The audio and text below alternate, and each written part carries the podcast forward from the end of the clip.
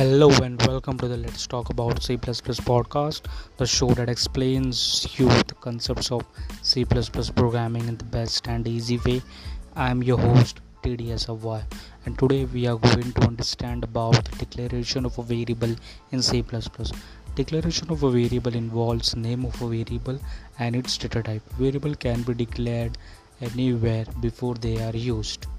I hope you have understood. Thank you for listening. Have a good day. Bye bye.